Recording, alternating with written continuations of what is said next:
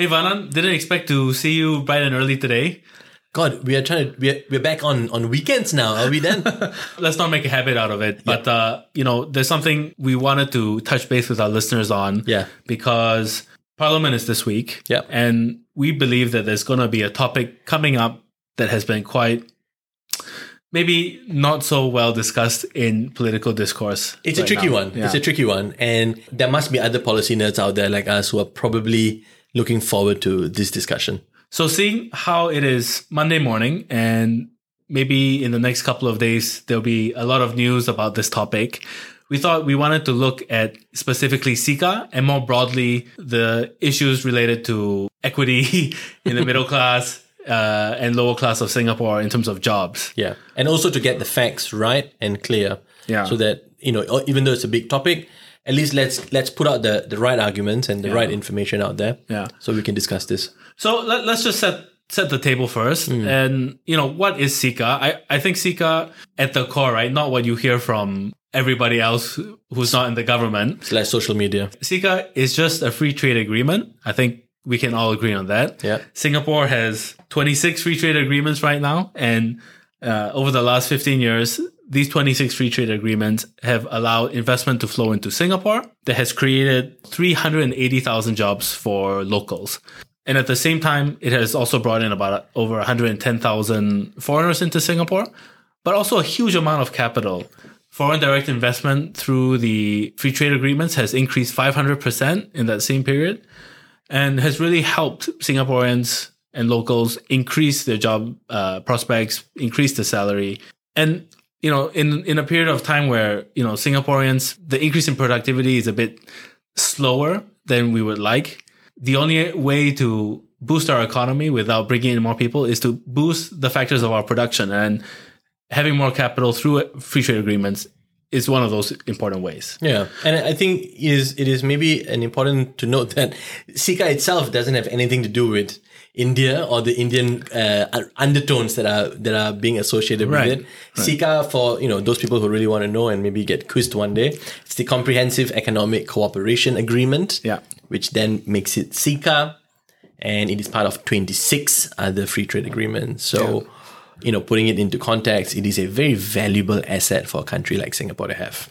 But that part of CECA is not why it's going to be in the news this week. Would you agree to that? Oh yeah. Oh yeah. Yeah. I think it's the reason why it's not been used, and that's probably what's made it news. So, so why is CECA going to be in the news this week? Well, for for a multitude of reasons, but uh, for the purposes of trying to unpack this a little bit, I think it has been wrongfully linked by various members of probably the public, and you know, regrettably, some people within politics as well, as um, an open door gateway to issues surrounding immigration, uh, possibly linking it to racial inequalities within within the country, and also more importantly, uh, linking it to um, Singaporeans' access to jobs, particularly PMET jobs. Well, you're you are very diplomatic in the way Well, one, one has it, to be done.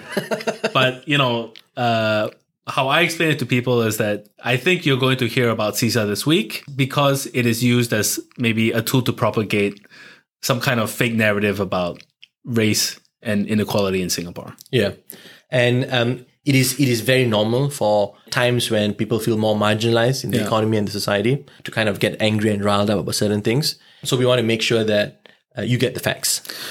But in the midst of this political discourse, at the heart of the matter, I think there is a real tangible issue that is helping this narrative of CECA propagate. And th- that is, of course, the idea of whether Singaporeans are getting a fair cut. Yeah. Yeah, that's right. I mean, uh, let me try and uh, bring this a bit more closer to home, uh, if you may. Um, CECA, if anyone's wondering if it's been a success in terms of improving trade between the two countries, absolutely. There's an 80% increase in Singapore's trade in goods and services uh, with India, which is, you know, in the grand scheme of things, massive. Almost in terms of more jobs, which is the, the link that we're trying to do, there's almost 100,000 uh, more locals employed in 2019 by Singapore based companies that have invested in India. Now, that's almost a six digit uh, jobs growth, right? Yeah. Because of CECA, the amount of employment pass holders who have increased from 2005 to 2020 has been uh, from 65,000 to 177. So that's been a growth of almost 112,000. Right. But if you put that in context, the local PMEs have also grown because of CECA. Yeah. For that exact same time period, we're looking at about almost a 400,000 Yeah. uh, growth. So, you know, you're talking to one to the ratio of four kind of jobs growth for local PMEs. That's exceptional. That's the kind of growth standards that any developing, um, uh, any developed country like Singapore, I should say, should be setting. Um, I mean, most of those job growths have come within the financial sector and the info communication sector. Um, Those are high salary. Exactly. Um, so in the finance sector, almost 20,000 of those jobs have um, come to uh, Indian nationals. But at the same time, uh, 85,000 extra jobs have been created for local Singaporeans. And if you look at the direction that Singapore is heading, the direction that the economy is heading, finance and infocom are probably the two most um, resurgent, vibrant economic areas that we should be looking at. Yeah. So definite draw, definite success. Yeah. But it's important, I think, then to say that CECA is a free trade agreement that has got us all these economic benefits. Yeah. And then we're going to kind of put not a comma, but a full stop to that, right? Because the issue that is being discussed uh, very much in relation to CECA is what does that mean in terms of Singaporeans feeling anxious about job losses, about cementing better jobs in the future? Now, those are, are separate issues Yeah. we have to be um, aware of not conjoining uh, issues and problems into one. I think it's easy to get sucked into an issue because you feel that certain things are out of your control and like every other country and every other person in another country who are dealing with this, the blame culture continues. But I just wanted to say before we unpack this issue to everyone that you don't have to feel that by not blaming CECA, you then cannot feel that there's a there's a situational change on the ground. Yeah. That you then cannot support local or mid-level Singaporeans who are looking for aspiring PMET jobs. Right. And I think that's one of the things that we are going to unpack, right? Because we have understood that the level of qualification for employment pass has has increased. Same for S pass. The amount of scrutiny that has gone into the FCF, which is the Fair Consideration Framework, which sets out the requirements for all employers in Singapore to consider the workforce in Singapore fairly for job opportunities.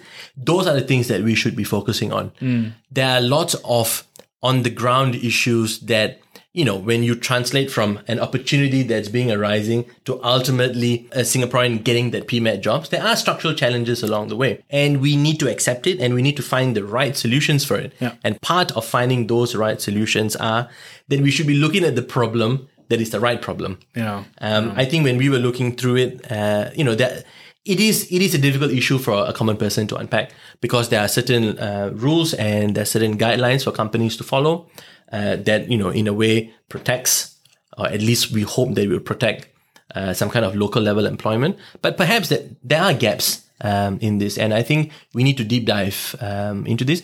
We hope that the Parliament discussion this week touches more on these aspects Yeah. and less on the fact that this is a polarized issue that has a political stance.